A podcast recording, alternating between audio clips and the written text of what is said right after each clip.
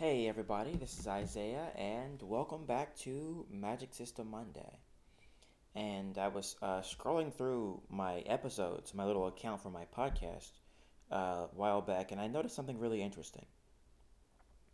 That we've actually passed an entire year of Magic System Monday. Magic System Monday has been out for over a year. We first went on the air, I think, at... on February the 7th, I think, and it is January, February, March 26th now, I think, as I'm recording this.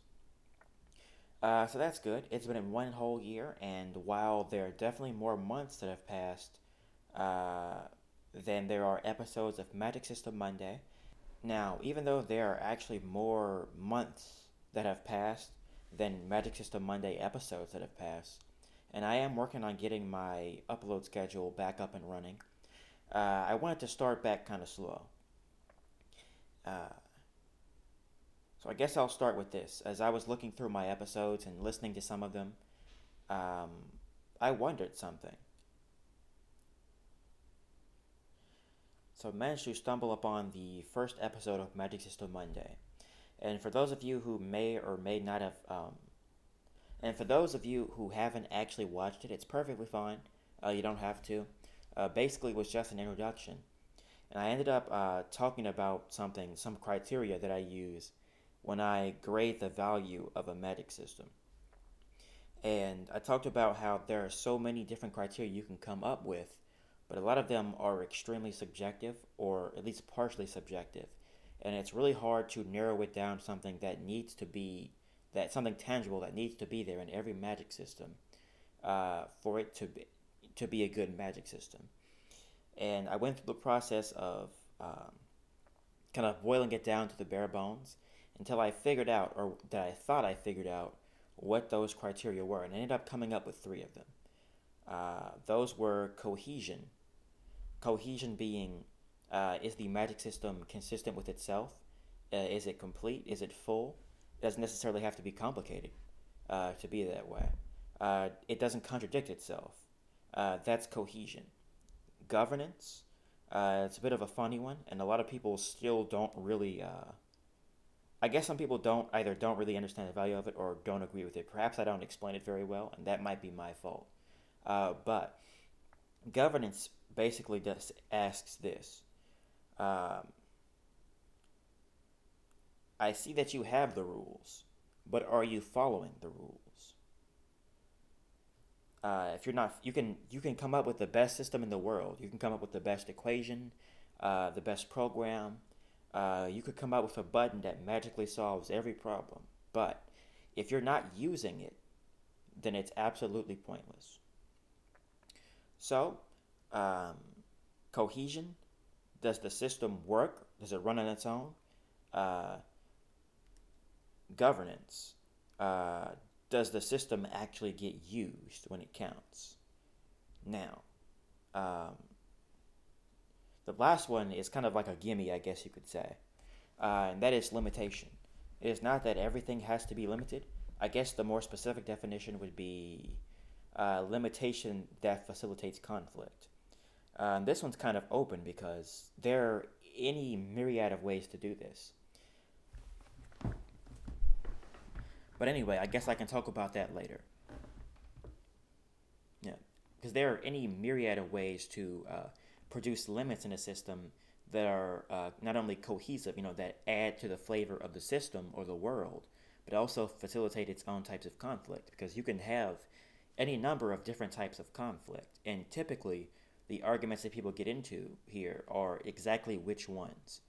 I've come to learn that people are relatively narrow-minded when it comes to exactly what types of limitations can be produced to get what kind of result.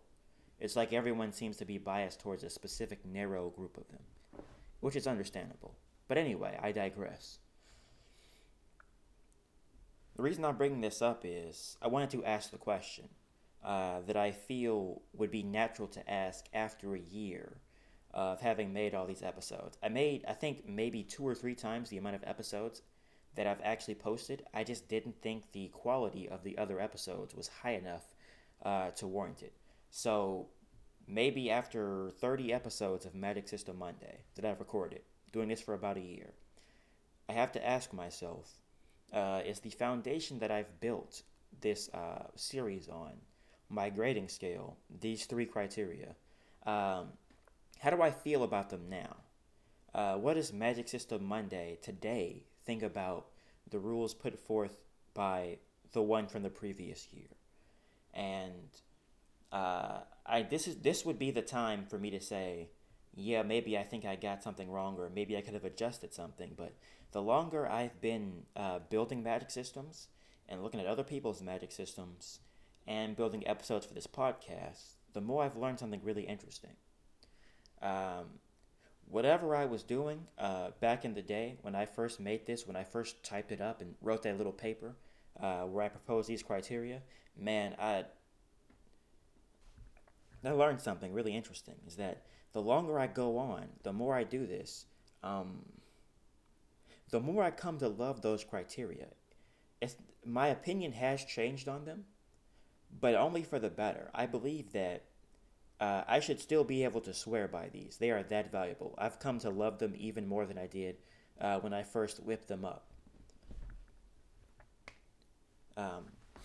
Now, there are some things I want to talk about. Of course, some discrepancies that have come up that I want to clear up. Mainly, they're going to be focusing on cohesion and limitation. Because I've come to learn that while the ideas themselves are quite good, sometimes our perceptions of what these ideas can be are actually quite narrow. Let's take, for example, let's actually start with cohesion. Now, cohesion says whatever system you put forth, emphasis on that, whatever the system is, whatever the structure is it consistent with itself? And there's governance. It says, is this system being used? One question that was put forth to me, I think, relatively early on. I've had other people ask this as well, but they asked, Isaiah, if you're saying the system has to be consistent with itself to make sense, what about systems that are explicitly not consistent? I say, what do you mean? And they say, well, some magic systems have abilities and rules that are meant to be kind of fickle or random. And I said, oh, I see where you're going here. It's actually a really, really good question now that you think about it. At face value, it almost seems like it kind of counteracts the principle that those criteria put forth. On the other hand, let's look a tad bit closer. Let's say you live in a world with wild magic, where the magic is inherently random. Maybe it's like a personality and it's fickle, or I don't know, maybe the rules change out every hour on the hour, all right? That is a pattern. A lot of people don't like to think that way, but truthfully, random, there's no such thing as truly random. Random unto itself is a pattern scheme. It's a type of pattern. Now, typically with more predictable patterns, things tend to match more often. If you look at something like a rhyme scheme, maybe you have like a solid rhyme scheme like A, B, A, B, A, C or something like that. You expect that to sort of repeat itself. But random itself is also a pattern or a type of pattern. So let's take this and look at the criteria, governance, or was it cohesion? I can't remember. So let's say we have this random magic system, and you're using the system, right? It's supposed to be unpredictable, all right? And you cast a spell, not knowing what's going to happen, and then something entirely random happens. That's how the rule is supposed to. That's how the pattern. That fits the pattern. That fits the pattern that was put forth. The magic system is supposed to be random, and when it was used in an incredibly random way. That makes perfect sense. Therefore, it follows governance. The system is actually being used, and the system is cohesive. But let's say, hypothetically, that you use a random magic, all right? You're using some kind of wild magic where you have no idea what's supposed to happen. And instead of something entirely random happening, the same thing happens as last time. And what if you use that spell again? And the exact same thing happens again. and again or again. It's no longer random anymore. And the pattern that was put forth is random. If that pattern is broken, then cohesion is broken too.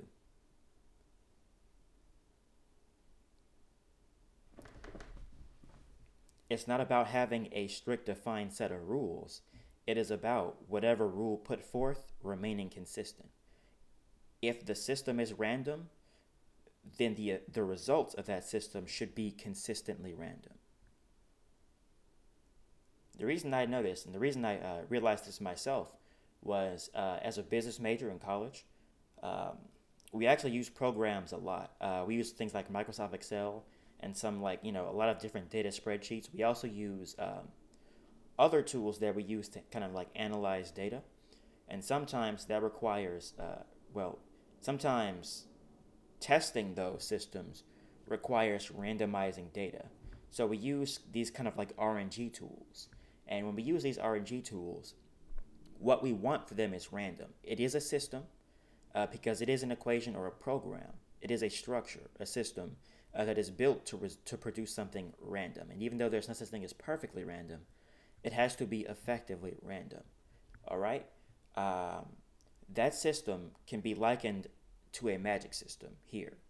All right? The result you need to get out of it is random.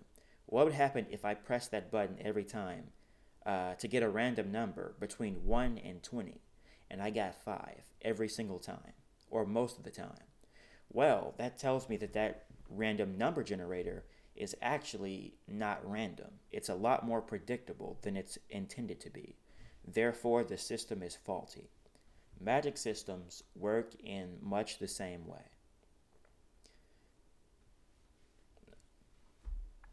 In other words, does it actually do the thing it is built to do? But anyway, I think I've spent way too long on that. I think I spent a tad bit too long on that. Let's move over to limitation. Now, Isaiah, surely no one has a problem with the concept of limitation, right? That's in, Brandon Sanderson's, three rules of magic systems. I don't remember the other two, but I know this is the big one that everyone talks about all the time. So surely no one can be arguing with that, right? Yeah, you're right. No one really completely disagrees with that, with the idea of limitations in a magic system producing conflict. No one at all that I've ever seen or heard of at all, period. However, what people do disagree with, however, is what types of limitations you can use, and what types of conflicts do they produce.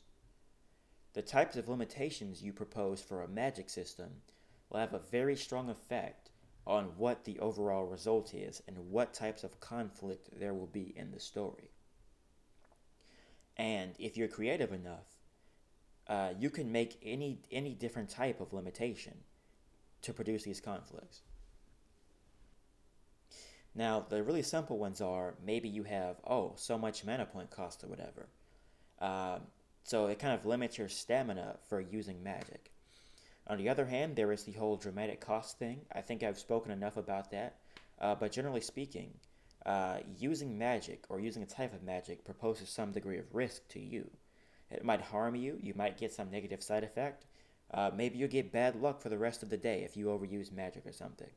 Or maybe, just maybe, your head might explode or turn into a cactus, as they tend to do. However, you can go deeper than this. You can take pretty much any facet of a magic system and limit it to some extent. Or, and this is something that a lot of people don't really think that far on, but consider this. What if the lack of limits in the magic, what if the lack of limitation in the power in the magic system itself is what causes the conflict? Now, in all honesty, this is sort of my area of expertise in a sense. There's actually a story I give people as sort of an example of how this type of idea can play out. It goes all the way back to something I wrote in like 2014 before I even had a computer. I think I wrote this on paper or something like that. Now, I'm going to spare you the details of exactly the particulars of that story and all that, because that's not important. But the story involved a druid. He was quite powerful, in fact. He could change people's bodies. He could adjust your race if you wanted him to. He could grow entire new organs. He could put them in people. He could fix organs, alter genetic structures. He could breed new people, breed new species if he wanted. There was one day in particular where this man went as far as to take a piece of amber, get the genetic DNA from a dinosaur, from a T-Rex, and he literally revived the T-Rex for a day. And that was its own fiasco, but we're not going to talk about that. This one's a tad, because this particular context is a tad bit dramatic. He ended up reaching the point in his life where he realized that he was sort of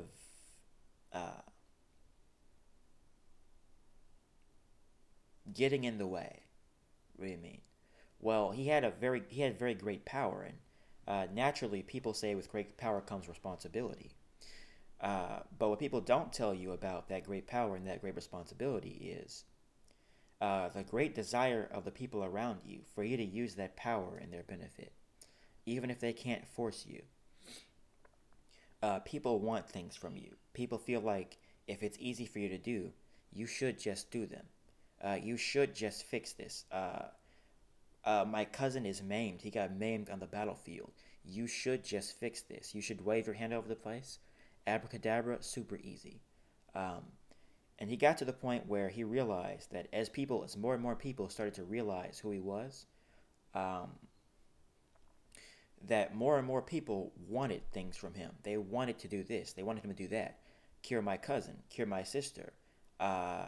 Maybe you felt like you were the wrong gender or whatever. You can totally do something about that, can't you? You can literally fix genes. Do something about this. Switch my chromosomes. Anything. Whether it was as trivial as changing your appearance to making me a completely separate creature. So even though he was a very kind-hearted person and he wanted to kind of do the best he could to help the people around him, he was a bit of a hero of sorts, at the time at least. He realized that ultimately he was holding people back and that they were holding him back. And that was mainly the conflict of the story. And well, after he realized the level of desire that his powers drew out of people around him, he kind of felt guilty about it, that he was inhibiting these people from making their own forms of progress, trying to solve their own problems, or simply living with them, as he does. So, he vowed to never use that power again, period, for himself and for the people around him. He felt like it was too easy for him to sort of play God, and also too easy for people to see him as one, and whatever issues arose from that. So he quit. And everything, and as you might guess, things kind of hit the fan very quickly, but that's not important. Things get a little bit more personal than that. Everything was more or less fine and dandy until he retired, and his neighbor, a good friend of his, ended up having a daughter, 7-year-old child, who got diagnosed with leukemia. And she had a couple months to live. And he vowed to never heal anyone ever again. That story was not one about superpowers and shooting lightning bolts out of your fingertips and whipping up tornadoes and moving mountains. It wasn't the type of story where, sure, I can heal you, but I'll risk hurting myself.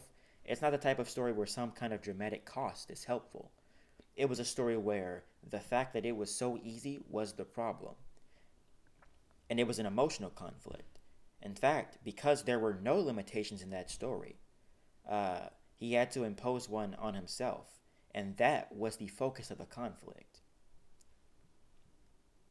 The fact that he was as powerful as he was was the driving limitation for that story.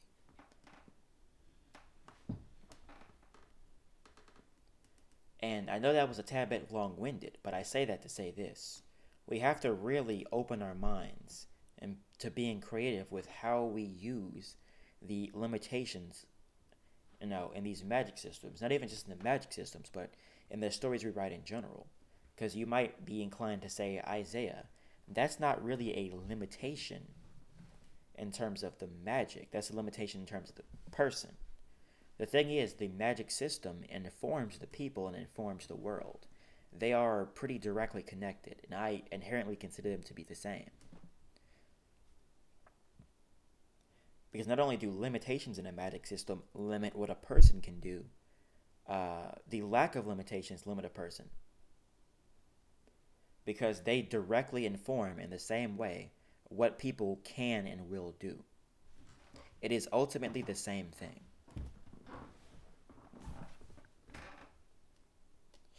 And with that, I don't think I have very much else to say today.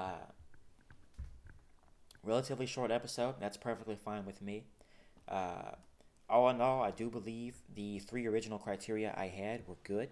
We just need to do a little bit of, put a little bit of elbow grease into the way we think about those criteria specifically.